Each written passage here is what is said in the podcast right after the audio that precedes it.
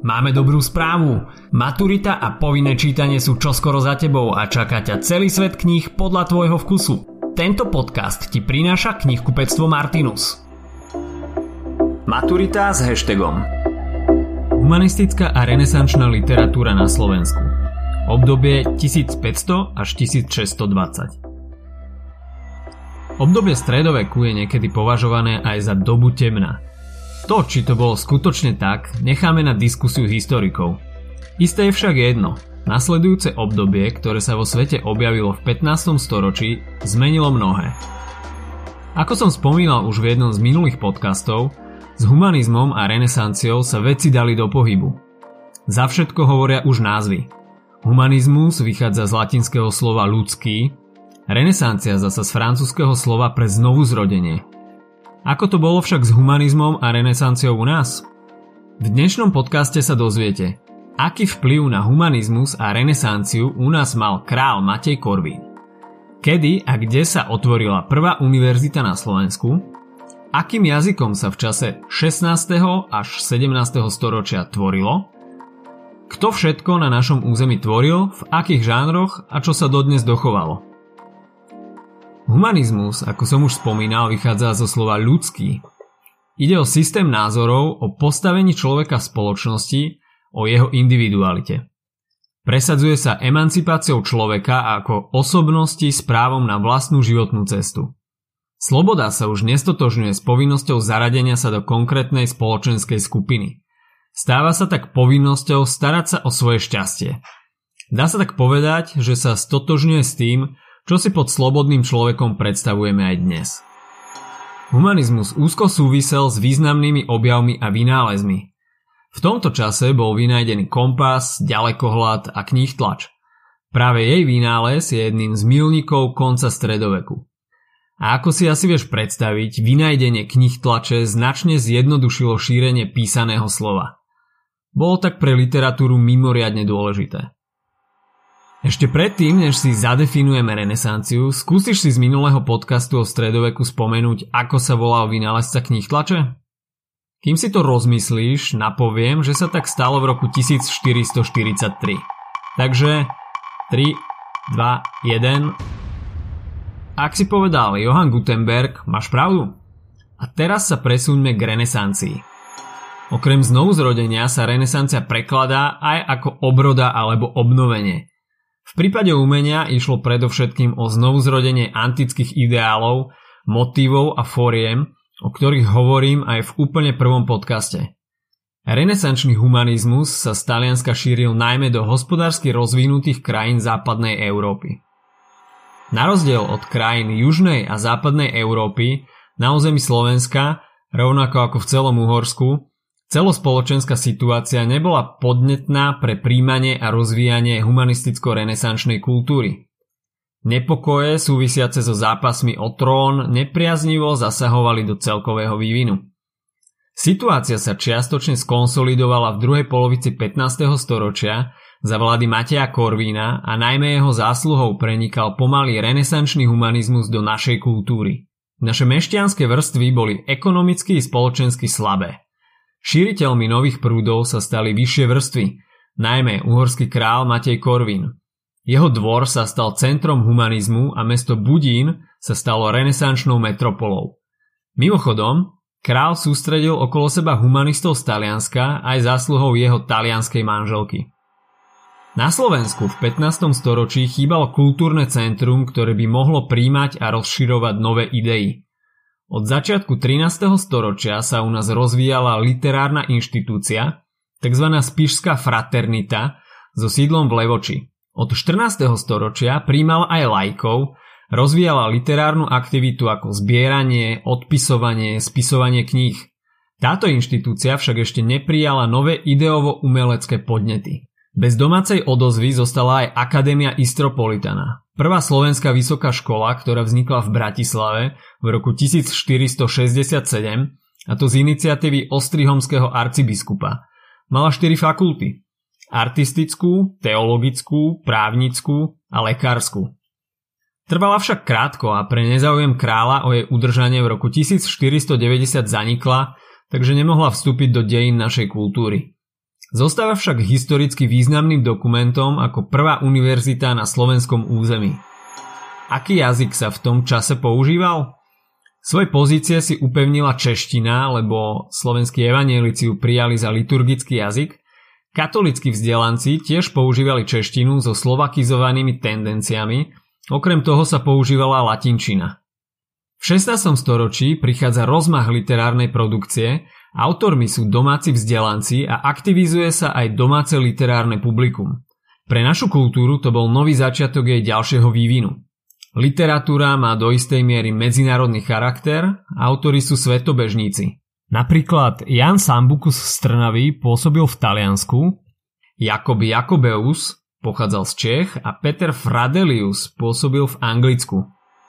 V čase humanizmu sa na našom území objavovala hlavne duchovná lyrika – Čeština sa uplatnila ako literárny jazyk. Keďže fungovala aj ako liturgický jazyk, vzniká potreba nových cirkevných piesní, frekventovaným žánrom boli žalmy. Čím je typická cirkevná alebo inak povedané chrámová pieseň?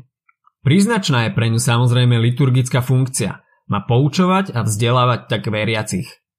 Autori takejto piesne na to mysleli, ich vlastná autorská tvorivosť išla bokom, dôležitá bola potreba ľudí. V piesňach sa tak objavovali príbehy z Evanelí, desatoro, ale i krátke kázne. Cirkevné piesne boli zamerané na jednotlivé časti dňa a vychádzali aj v zbierkach, ktoré sa nazývali koncionály. Najvýraznejšími básnikmi intimnej duchovnej liriky boli u nás Jan Silván, Vavrinec Benedikt Nedožerský a Eliáš Lány. Jan Silván vstúpil do literatúry ako prvý autor, ktorý vystúpil zo stredovekej anonymity a bol známy po mene. V jeho tvorbe používa prvú osobu, čiže ja formu, čo robilo jeho tvorbu osobnejšou.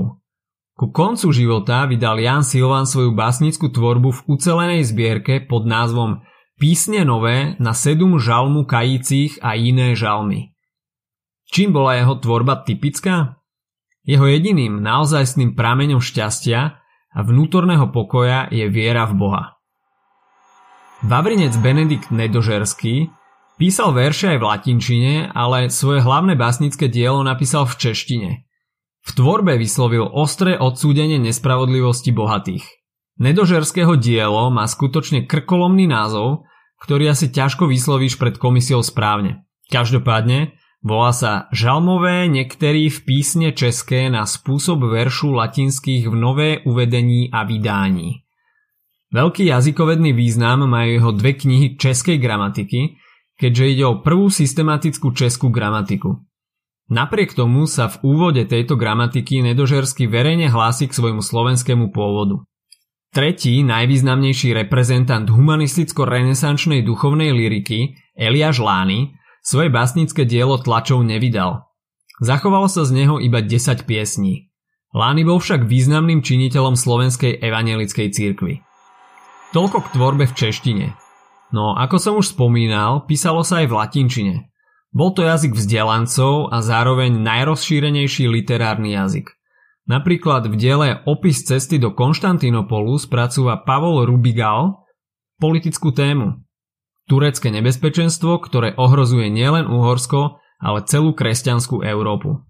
Ďalší autor bol rodak z Trnavy Jan Sambukus, ktorý napísal Zbrane mojej odčiny Trnavy, a Trnava sa tak údajne poprvý raz objavila v literatúre. Najvýznamnejším reprezentantom občiansko-politickej poézie bol Martin Rakovský. Ten napísal ďalšie dielo s krkolomným názvom. Knižka o spoločenských vrstvách v štáte a príčinách prevratov v kráľovstvách a cisárstvách. Rakovský vyslovuje veľmi závažné myšlienky.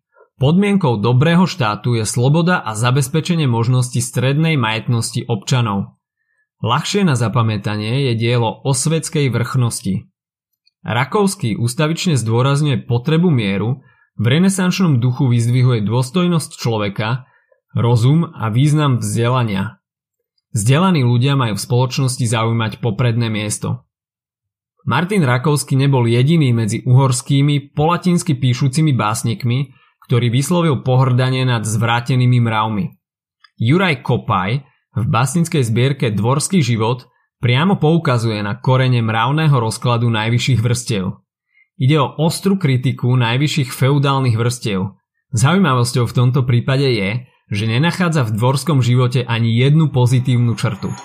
Osobitným zjavom je Jan Bocatius. Je jediný náš latinský píšuci básnik s renesančnými erotickými motívmi.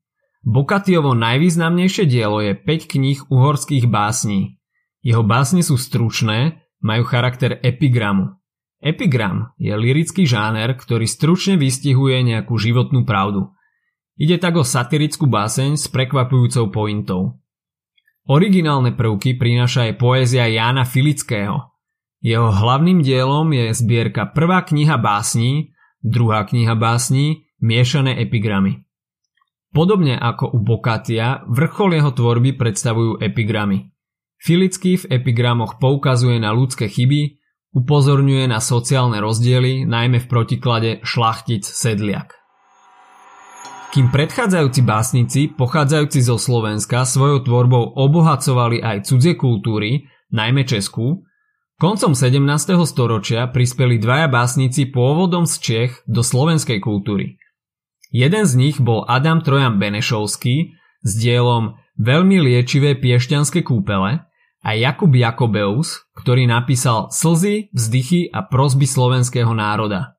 Slzy boli pôvodne len básnickým dodatkom k Jakobeovej prozaickej práci Živý opis slovenského národa, no tá je dnes už nezvestná.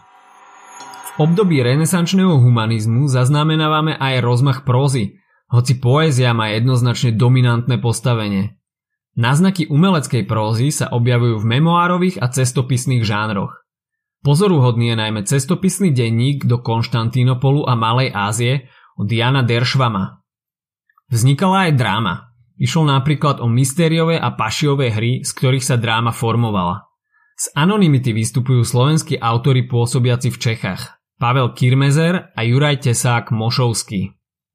Pavel Kirmezer je najvýznamnejší autor slovenskej i českej renesančnej dramatickej spisby, dodnes sú známe tri veršované hry od Kirmezera. Komédia česká o bohatci a Lazarovi, komédia nová o vdovie a komédia o Tobiašovi. Najvýznamnejšou hrou Juraja Tesaka Mošovského je hra Root. Zhrňme si, čo sme sa dnes dozvedeli. Prvá univerzita na území Slovenska bola Akadémia Istropolitana, ktorá vznikla v Bratislave v roku 1467.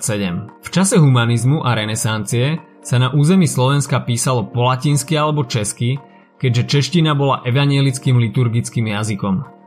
Žánrovo na Slovensku vznikali chrámové cirkevné piesne, tie tvoril napríklad Jan Silván a Vavrinec Benedikt Nedožerský. Martin Rakovský písal politicky ladenú poéziu, Jan Sambukus dostal do literatúry mesto Trnava, Jan Bokatius písal po latinsky eroticky ladenú poéziu. Ďalším typickým lirickým žánrom bol epigram, ktorý stručne a satiricky vystihuje nejakú životnú pravdu.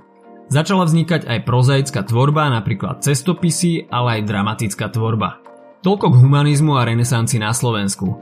Ako si v posledných minútach počul, je to téma skutočne rozsiahla a to aj napriek tomu, že sa množstvo zdiel z tohto obdobia ani nedochovalo. Navyše, boli to ešte časy predtým, ako mali slovenskí autory možnosť používať vlastný jazyk.